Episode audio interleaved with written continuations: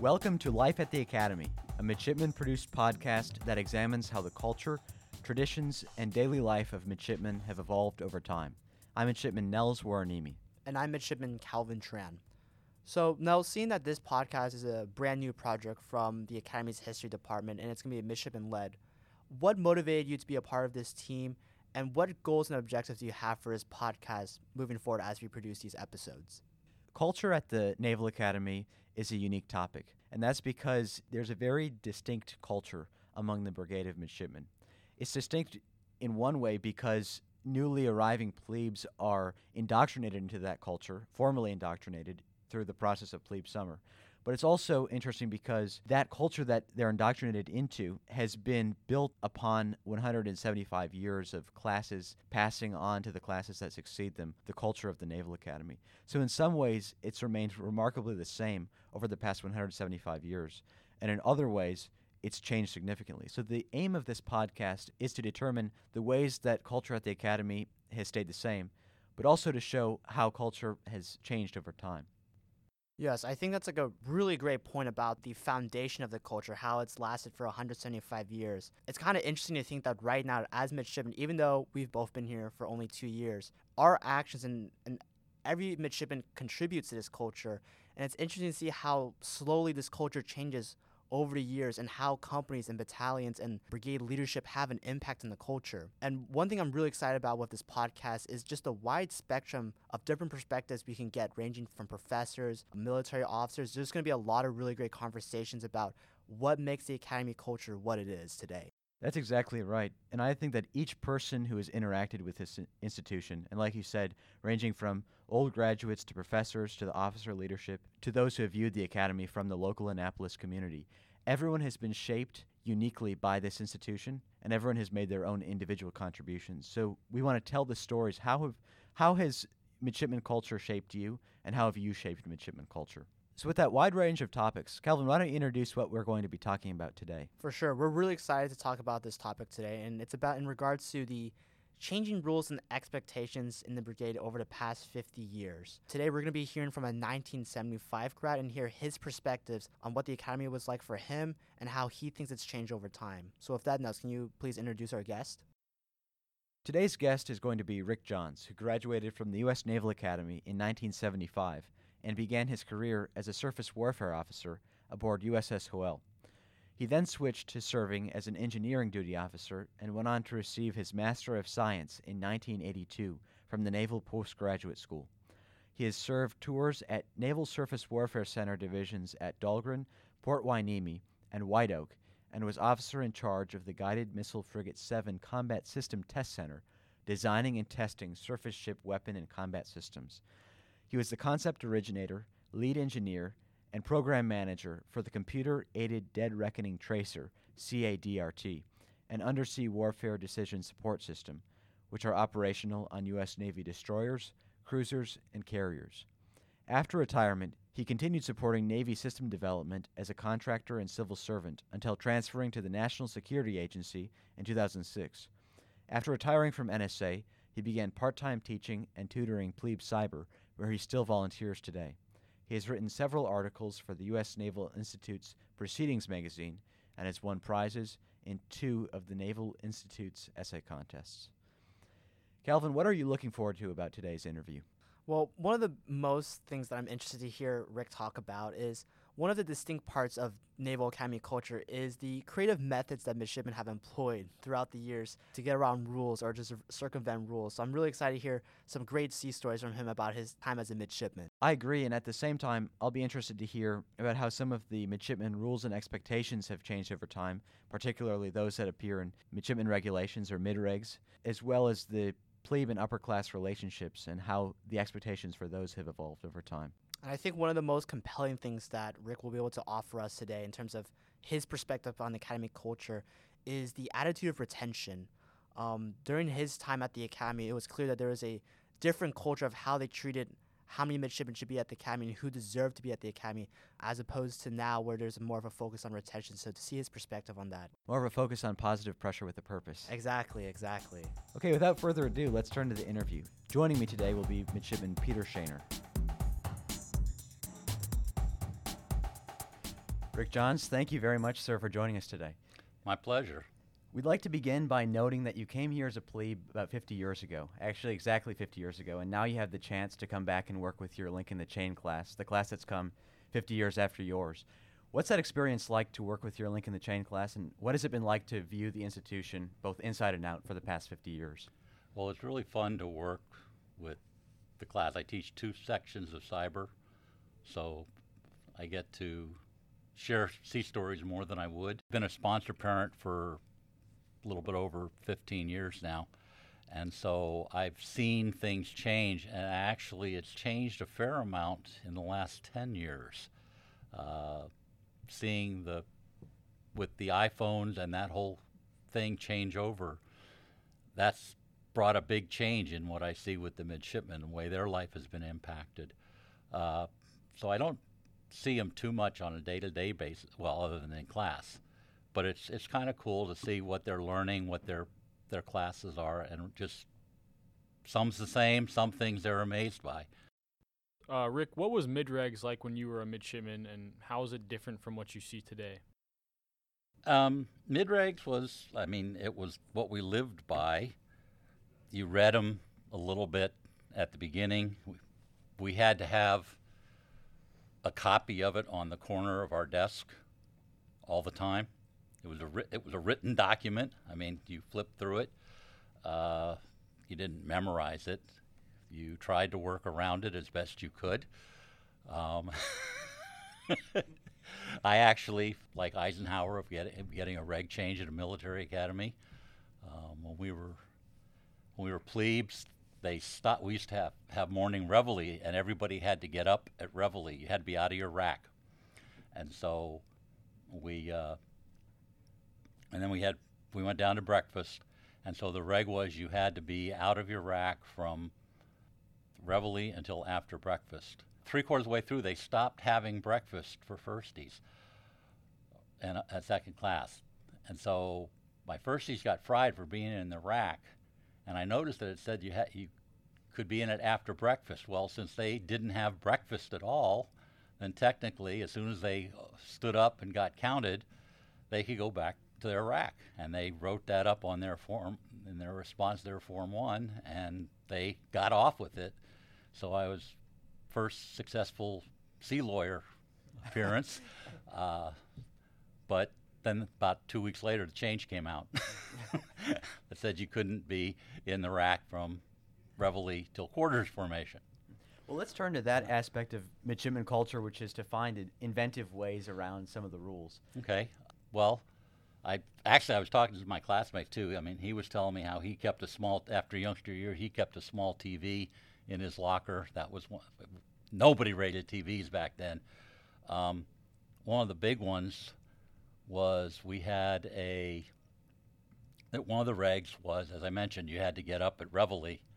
Well, our second class was pretty inventive. He put up, he rigged. A, we lived up on the fourth deck of six four. We lived on six four. I was in 28th Company back then, and we had a buzzer system that ran into all the second and first class rooms. Well, it was a subscription service. this guy was making money. he also ran the illegal hot dog vending franchise. But anyways, so in the morning, one of the plebes would sit in the, the hallway between the two ladder wells on, on sixth in the sixth wing, and there'd be one plebe in each ladder well. And we were looking for the OOD or the moo or whatever. You could always hear them clanking up because they wore swords back then. So you'd hear them clanking up the ladder with their mate in, in tow.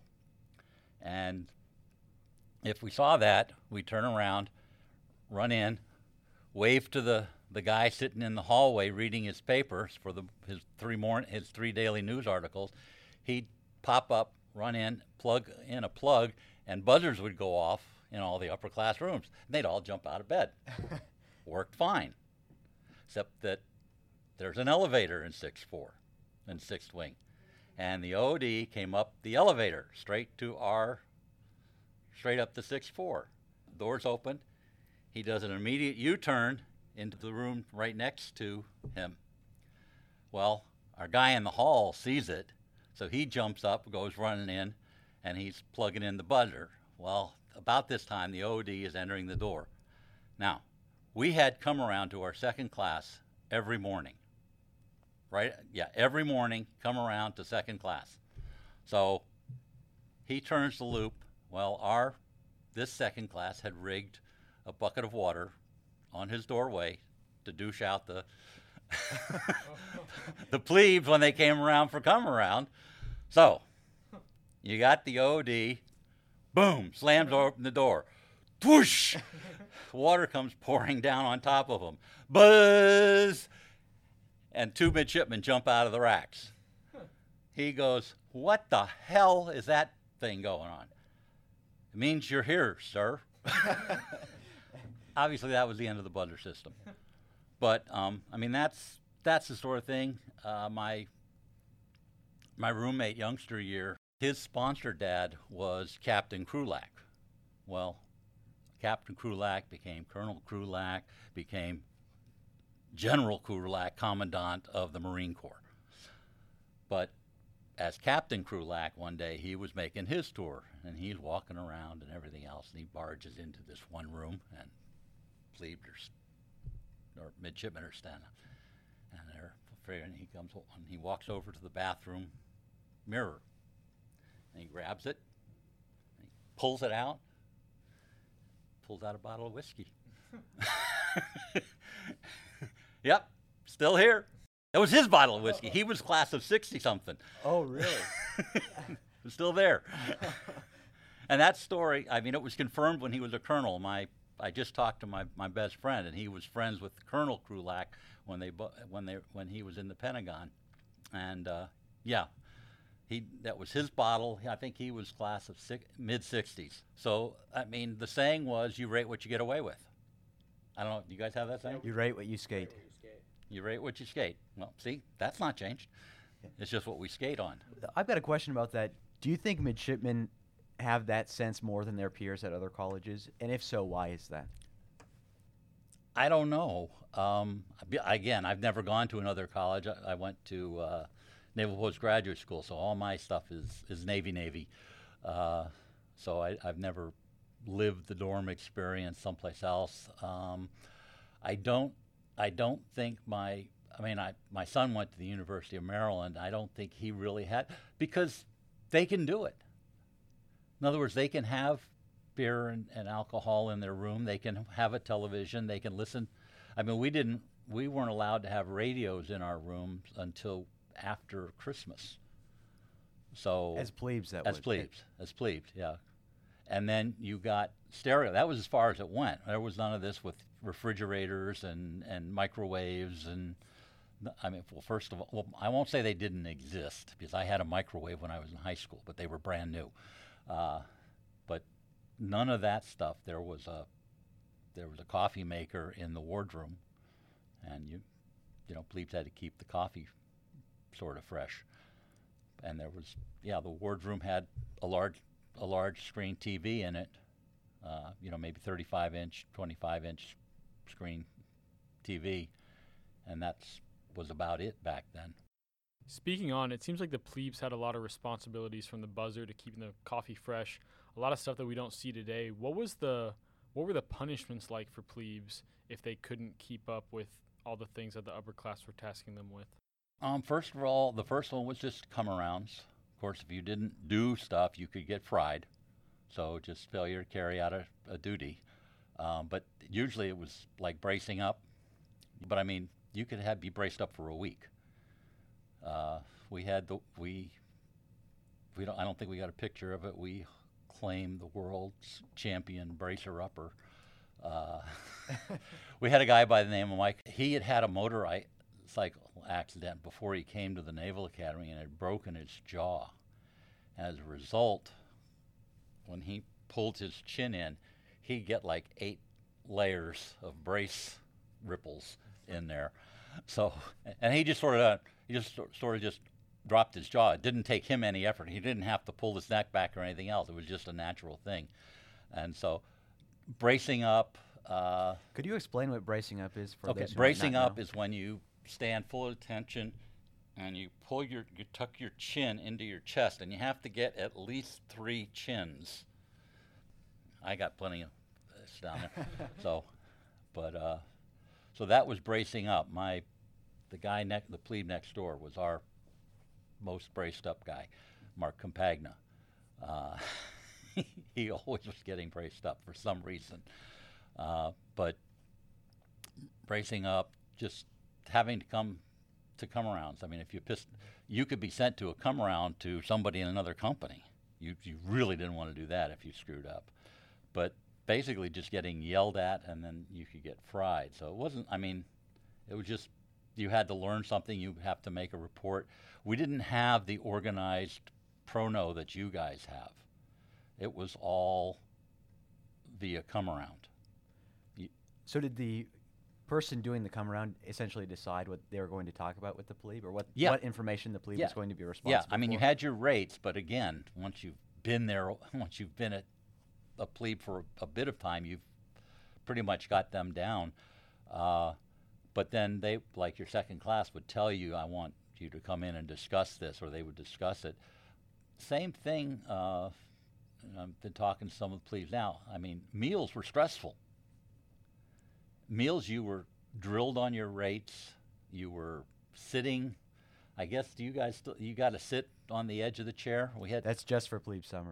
They're pretty much completely normal people in King Hall. I mean, like people make like jokes and have them make the conversation for the, the table, but it's nothing like how you're describing of no, no. You, I mean, the plebes managed the table. Food came from the end where the alleyway is. There were food carts that would come would come down the aisle there, and we had enlisted people doing that. So you had stewards. That was their shore duty. They'd come in and they'd bring trays and they'd bring it to the, the table, and then so the food came to the table. The plebes grabbed it. They sent it down to the first class end. The first class took their meal.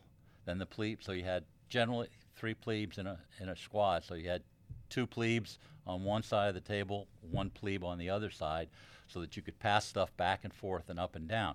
So it would go to the the first class and it'd go back up to the other end of the table to the second class. Then it would go to the the youngsters would take it themselves and then whatever was left. Now there was always, I mean, again, you always had 12 servings and everything else, but so you always had food. And that, that's what I'm saying. You know, the first is going last. It's like, no, if there's enough food, you don't have, you know, the senior officers get served first. You go on board ship, the CO doesn't wait until the whole, until the rest of the wardroom is eaten. He he gets served first, and that's the way we did it then. Um, but we also had three chews and a swallow. If you got asked a question, you had three chews and a swallow before you had to answer. So you took small bites, three chews, yes, sir. Um, we used to have to provide like Kool Aid. They had, I mean, we had milk and we had water. So you'd bring down a thing of Kool Aid, a package of Kool Aid. It turned out my my aunt, her husband was a pharmacist, so she brought me one of these big commercial, like you see in the stores, things of Kool Aid. And so I was always bringing the Kool Aid down. Well, one day I got wrapped up in class and everything else. I forgot the Kool Aid. I'm thinking, oh crap, I'm going to be in deep trouble. I go in there, no Kool Aid for the meal. I didn't get in trouble. My two squad mates got in trouble because they didn't back me up. The firsties knew I'd been, you know, the upper class knew I'd been bringing all the Kool Aid. I always had it and everything else. And the one time I forgot something, you know, they turned to them and said, "Well, where, you know, don't you have a backup? What are you going to do?" I was, I, we were all stunned. you know, I was, I was terrified, standing in noon meal formation, worrying about the Kool Aid, and then, but I didn't get in trouble. But that's, you know, the type. It was you were tense the whole time. You had morning come around to your second class, noon come around to your firsties, and they're usually there usually wasn't come around at night unless you'd screwed up, because uh, everybody was coming back from class. They were at sports and all those other things. So everybody was really busy. But morning, uh, morning and noon come arounds were, and you were drilled. Ric, did come arounds oftentimes have the interesting features like the water coming down on you when you walked in the room, or was that just That was Every once in very, very rarely. I mean, no, that was not a thing. That was, I mean, there was the, do you want to hang around and listen to music? Well, if you wanted to hang around music, you went over to the, the shower stall and you jumped up, grabbed the shower bar, and hung around. so that was hanging around. not very pleasant? No, no. So that only happened a couple times. But no, that when they felt like doing it, they would they would set you up, but it wasn't common. Then there were uh, birthdays. So on birthdays, the plebes would take the upper class and you either throw them in the uh, the Severn, not during the winter stuff. So you take them water skiing. Water skiing was when you picked them up and you put their feet in two urinals and flush that. Um, there were there used to be a, a tavern right ac- right outside the yard called Buzzies, and that was a big place for midshipmen to go over the wall. Usually not plebes, upper class. Over the wall, as in Over the wall, as in at night after taps, you'd go over the wall or sneak. Uh, sneaking outside the, the yard was over the wall, and then you come back. And so and did people do that frequently? I would say yes. I never did it. I just I wasn't a drinker, um, so I I never did it. But there were others that did it frequently, um, particularly as they got older. We were actually here when they changed the law about midshipmen drinking. It was actually against the law in the state of Maryland to sell alcohol to midshipmen, any midshipmen, within seven miles of the Chapel Dome. And since we couldn't go on liberty outside of seven miles from the Chapel Dome, it sort of put a kibosh on alcohol. No midshipman uh, out of any class could go beyond seven miles. When you were on town liberty, when you were firsty, That's you, interesting. when you were firsty, you could. You, there was a 50 mile limit, which you could just make it to D.C., where the drinking age was 19, I believe. Now, the soup when I was here was Vice Admiral Calvert, and he was a a front-running nuke submarine skipper, uh, World War II combat submarine CO. I think he was a CO. I forget which one, but early member of the nuke submarine community. And I, I think he was a fleet commander. But he got relieved by Admiral Mack. Admiral Mack at the time had just come as commander of 7th Fleet, which was the fleet that was running the war off Vietnam. He came back and said, This is ridiculous. I've got combat veterans here. I've got Marines and sailors that have been fighting the war, and you're telling me they can't get a beer? So he actually had he had to get the law changed. He actually got the law changed, and that's when they were the first time they were renovating Dahlgren, and Dahlgren actually had beer taps in Dahlgren Hall, and um, the tradition was that. Do you guys have an Army Navy bonfire? No, we don't. Oh yeah, as part of the pep rally, you would have a big pep rally in T Court, then you'd run out to Farragut, then you'd have a big bonfire set up, and you go out and you'd have the soup and the Dant would light the fire, and we'd all, you know, sing more Navy songs. But then once they got the, the beer kegs in Dahlgren, the soup would host the second and first class to a kegger. So we'd all pour into into Dahlgren have our a beer or two on paid for by the Dant or this and the soup. So that was the Army Navy pep rally. I, I think the the sense of adventure is kind of more there because it was a challenge. Today, there's more of a focus on retention in the brigade. Once a midshipman enters the gates of the Naval Academy, the institution really wants to keep them here and have them survive until graduation when they can become an officer. But that wasn't the way it was when you were here. Can you tell us about how that's different from when you were a midshipman? Yeah, our attitude was are you friggin' good enough to be in my Navy?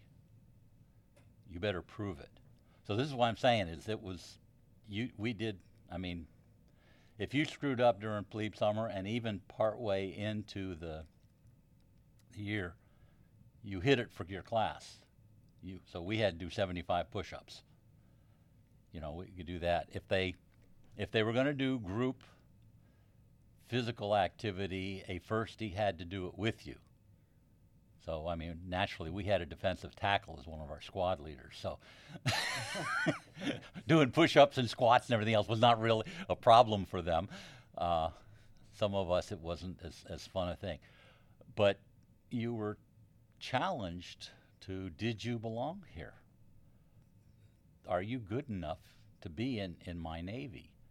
And I know I almost panicked one time because I realized that one of the traditions was if you left the pins off, like your name tag or something else, you'd pin it back on.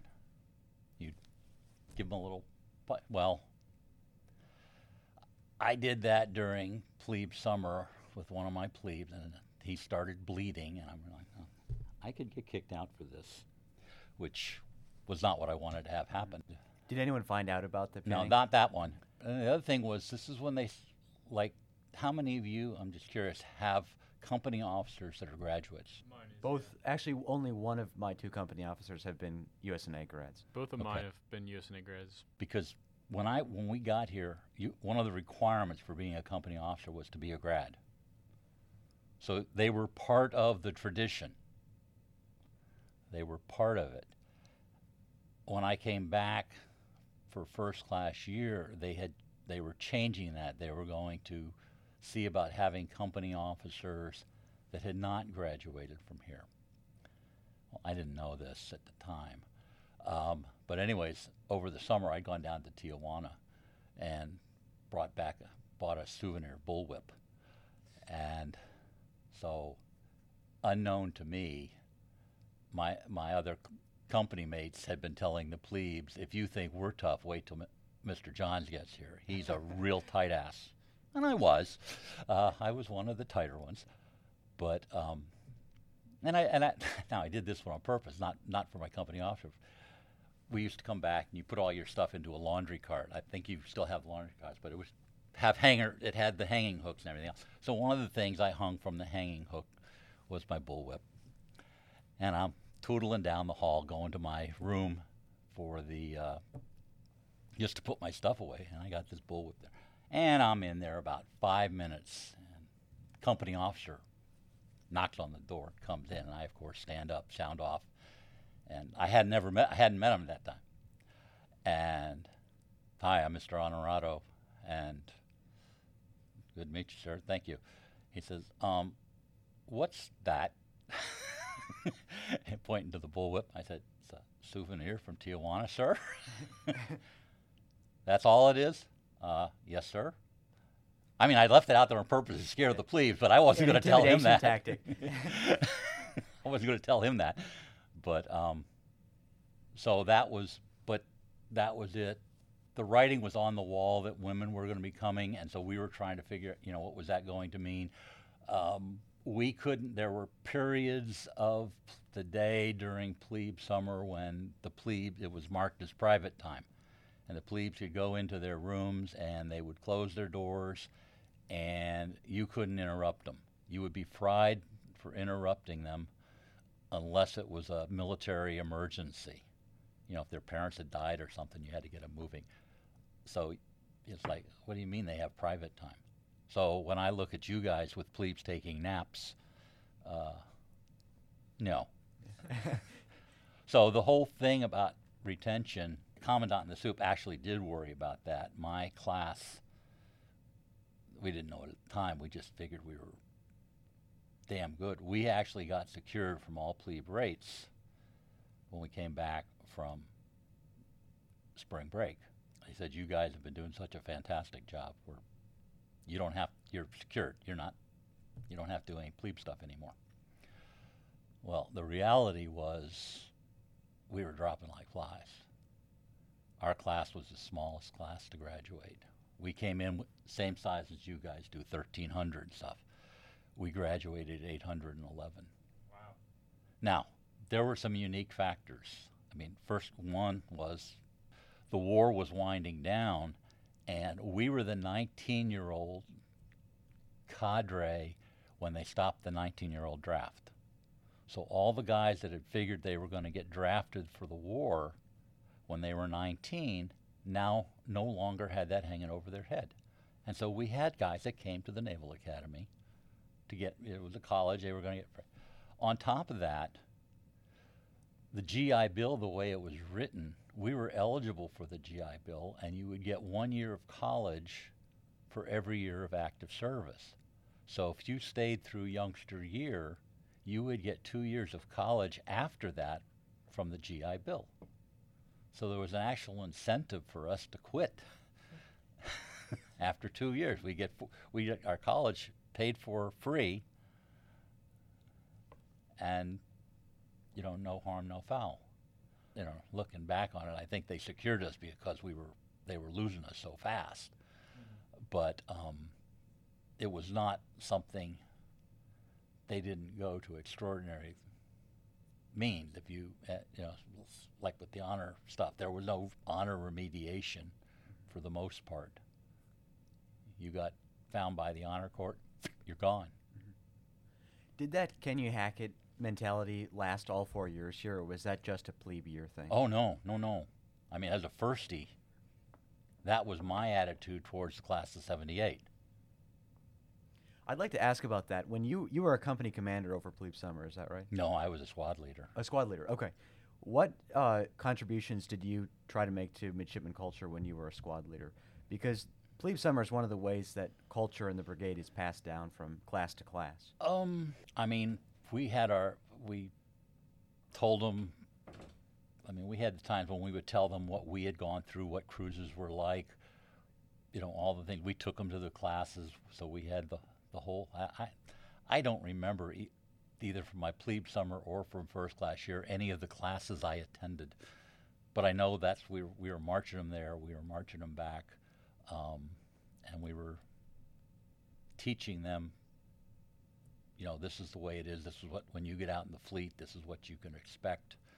Uh, so you you had that as well. I mean, you were when you were doing come arounds as an upper class, it was viewed as an educational thing, not just plebe summer. The whole year round was okay. Uh, here's what you need to learn. Here's why we do things, and everything else. During plebe summer, it was mostly teaching them how to how to do the basics. I mean, I was second set, so they knew the basic marching and everything else. We were now getting them, you know, first set broke them down. We built them back up again. As far as midshipman culture, it was more. I mean, you know, we had. Say now you guys don't do these either. Um, do you? Uh, we had like carrier landings.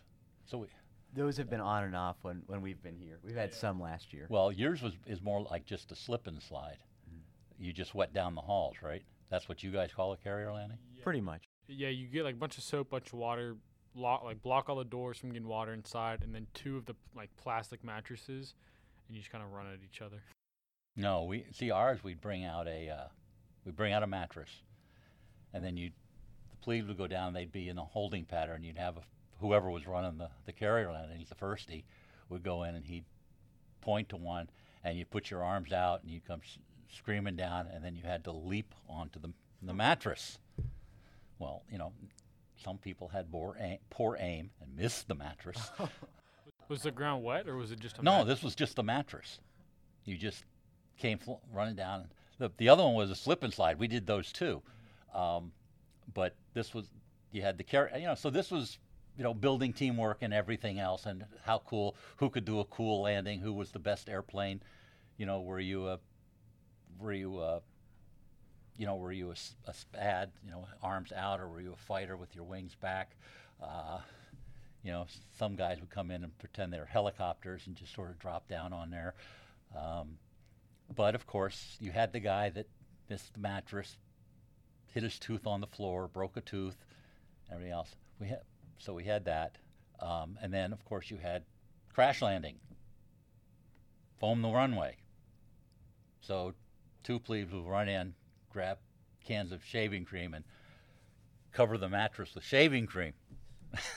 and the last that would be the last landing of the day was that we had we had greyhound races where you would use a piece of male protective undergarment and put it over your head as your muzzle and then you'd race usually four abreast down the hall on your, your toes and your hands so that was greyhound racing I'm glad they don't have that anymore. yeah well it, you kind of can't do that because not everybody has the necessary equipment right. uh, so, Ric, what is one role or responsibility that you disliked as a midshipman that, looking back, you think had a positive impact on you, either during your time in the Navy or afterwards?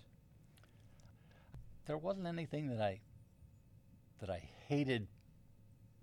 You know, I, I, didn't feel the stuff was unfair. Now, again, I'll say I was a Navy junior, so I grew up with sort of the same. You know, it was wasn't quite as strict as the Naval Academy, but Actually, I'd like to ask how how different was the Naval Academy when your dad came here than when you were here? oh, it was even stricter.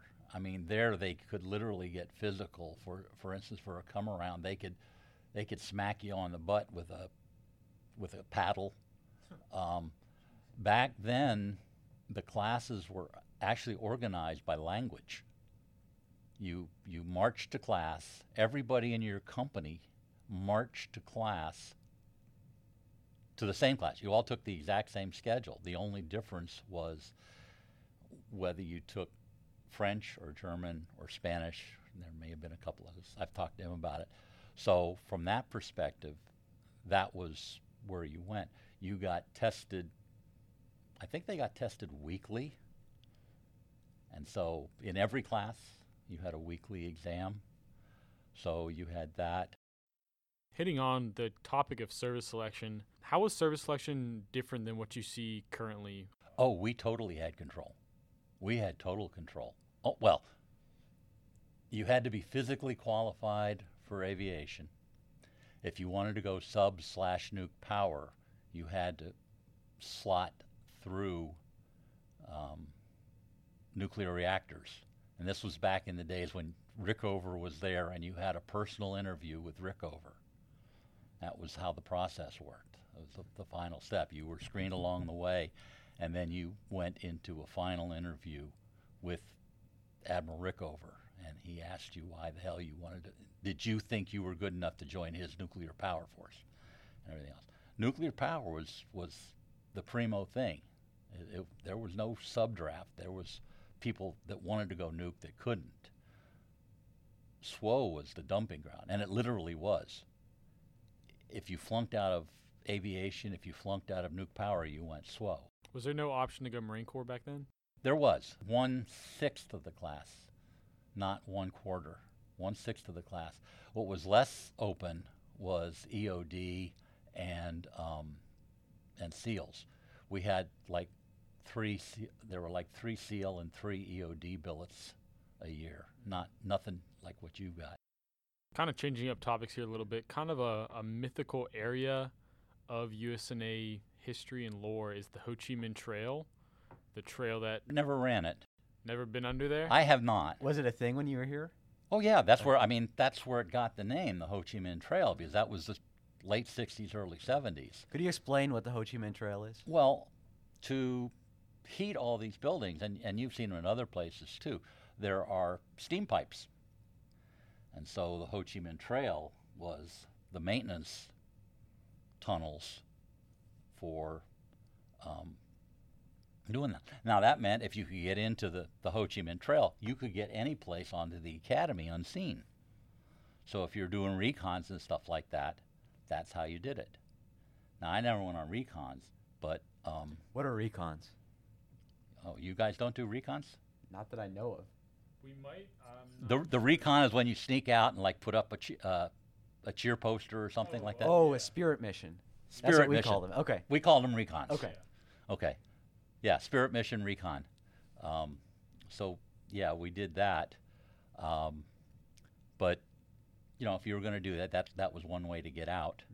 Uh, speaking of the heat, this was one of those not really following the rules or what you guys wouldn't possibly be able to do today. We had when the, the, the you didn't have any control over the heat in the room; it just blasted hot. Well, that meant that by the middle of the night you were boiling up. When I was a plebe, we had the, the firsties would sign up. Well, not the firsties, the upper class would sign up on a list. Because what you'd do is you'd leave your window open to let the cool air in and take down. But as the night went on, it kept getting colder and colder. So you, you, you know, upper class shouldn't have to get up and close the windows. There was a list, the windows list, and two plebes every night would go up between two and three in the morning, and you'd go into every room and close the windows. Well, you had to be real careful because they got all got the blinds and everything else, and the blinds are down. So you're sitting here trying to reach your hands underneath the blinds and pull it down, or reach through the blinds and squeak it down. Now, some people avoid it. I remember I, I lived on six four. They got those nice wide ledges, a number of my company mates would just go out on the ledge. The ledge of the roof. Yeah, the, no, well, no, the gutter ledge at the window level. Okay. Yeah. They were right. They were at the same height as the windows. Okay. So you just open your window. And we used to, during the day we used to go out and sit there. We used to go sunbathe. Um, you'd store your. It was like a refrigerator during the winter, so you'd put anything that that could afford to be frozen, if it froze. You keep your cold drinks out there and everything else. But they'd go out there, and they'd walk around the windows from the outside. And close the windows that way, so they didn't have to go into the rooms. This is plebes walking at the edge of uh, four decks off the off the ground. Yeah. at- in the middle of the night. Yeah, at two in the morning. A little different from today. Yeah, you got. Well, that's when they they because they they when I first got here, they actually had some of the mids fall out of the windows and, and get get killed and everything else, and that's so those blockages where your windows are blocked are fairly recent, less than ten or fifteen years old. Ric, we'd like to conclude with a couple of broader questions about mm-hmm. the culture of the brigade. So, first of all, there's a running joke among midshipmen that each class has experienced the last real plebe year. But do you think that the standards of the brigade have evolved either in a positive or negative way since you've been here? mostly, I, I won't say they've slackened. I've, temp, I've, I've talked about the, you know, do you belong here? Um, I've talked about the honor. I don't think honor is as tight uh, here. The relationship between plebes and upper class, I don't know whether it's good or bad As in, it's a lot more relaxed. as a lot more like like you said, you guys sit around at, at the meals and you just talk. It's more of a mentorship relationship rather than the pressure. Is that right? Yeah, I mean, I now I haven't been to a, you know, a company dinner table or something like that and seen the the reaction. I'm just going off of talking to like Nels and and my other sponsor kids. Um, you know, you would if you could find get on training tables or find someplace that, that was a break to, to get away from your, your company tables for meals. Um, now, once you got to be an upper class, that all went away. But I, I don't, like I said, there's, you know, do you feel, I mean, when we graduated, we felt we'd done something. You know, you, when you finished plebe summer, you'd been through an ordeal. You knew it, and you it, you were proud of it. Um, I think you guys are now, but I don't think you're you don't feel as tested as we felt. And so it was it was that type of thing. Um, Do you think the Naval Academy is still commissioning the same quality of officers that it once was? Probably. You know, with all the stuff with the collision, I, I had to kind of question it and what is going on. That have the computers and everything else lessened it? I mean, was the, the isolation good or bad? I mean, and and I saw this change. It's, it's changed since the iPhone came out. I mean, I, when I hear the stories out in the fleet that sailors have breakdowns when they go three weeks without having access to the internet to call their wives and girl, girlfriends and husbands, um, I go, "Uh, is this is this the generation we're raising? But we won the friggin' war on terrorism, and you you know the graduates from here were the Marines and sailors and, and fighter pilots that did it. So, you know, do I? Is it different? Absolutely. Is it? Are they better or worse? I don't think so. I don't think in the end, I can't. I mean, can I, you know, scoff at you guys? Hey, what a bunch of wussies. I mean, truthfully, we. I, I lost the paper. I really wish I had it, um, but I, I had a memory box in, in one of my moves that got lost. But we had a Dant memo telling us that we could use our bayonets to protect ourselves and the flag in case protesters attacked us. I mean, I mean, there was active intel that there was going to be a protest, and they were going to attack the parade line, and we marched. We marched with bayonets fixed from T Court all the way to Worden, Wow. and so there was a memo that came out and said, you know, you're authorized the use of force, any force, to defend yourself, to defend a, a, another, a fellow midshipman, and to defend the flag. So, I mean, that was that brought it home. That's a big environment between. I mean, we were sort of hated. I got a letter when I when the word got out that I was going to the Naval Academy. I was a newspaper boy, and so the newspaper did a you know local newspaper boy does good. Um, I got a letter, and this was in that box as well. It got lost. A- Addressed from the Woodstock Nation, calling me a killer and a baby killer, and how how could I live with myself? It was like two or three pages of ranting. Um, you know, we we lived in a it was a totally different era. The, my my brother actually suffered from me going to the Naval Academy. I had a my uh, Spanish teacher was the major pacifist, and I was very good at Spanish, and I stood up to her. My brother actually got bad grades from her Wow. because he was my brother. Mhm. So it was totally unfair to him. Interesting. But that, I'll say, that a big difference. When we mm. came here, you know, we were coming here knowing that we were. Now, you guys come here knowing you, good chance you were still going to war. Well, we were facing the same thing, but our war was unpopular. Your war was supported. You know, so that was another difference. What part of the brigade culture would you like to see stay or persevere into I think the the, future? basic tenet, the company relationships that you build, that really is something that's supportive, and that that should, you know, that part of the culture, the the brotherhood or fraternity. Well, shoot, those are both male things. The the, the family, the comradeship, um, that culture, the fostering, that belief in the company, in the in the class. Strengthen the honor concept, you know, just putting that together. I think that's a good place to end. Thank you very much, Ric, for joining us today. Well, Thank you. It's been awesome. Great.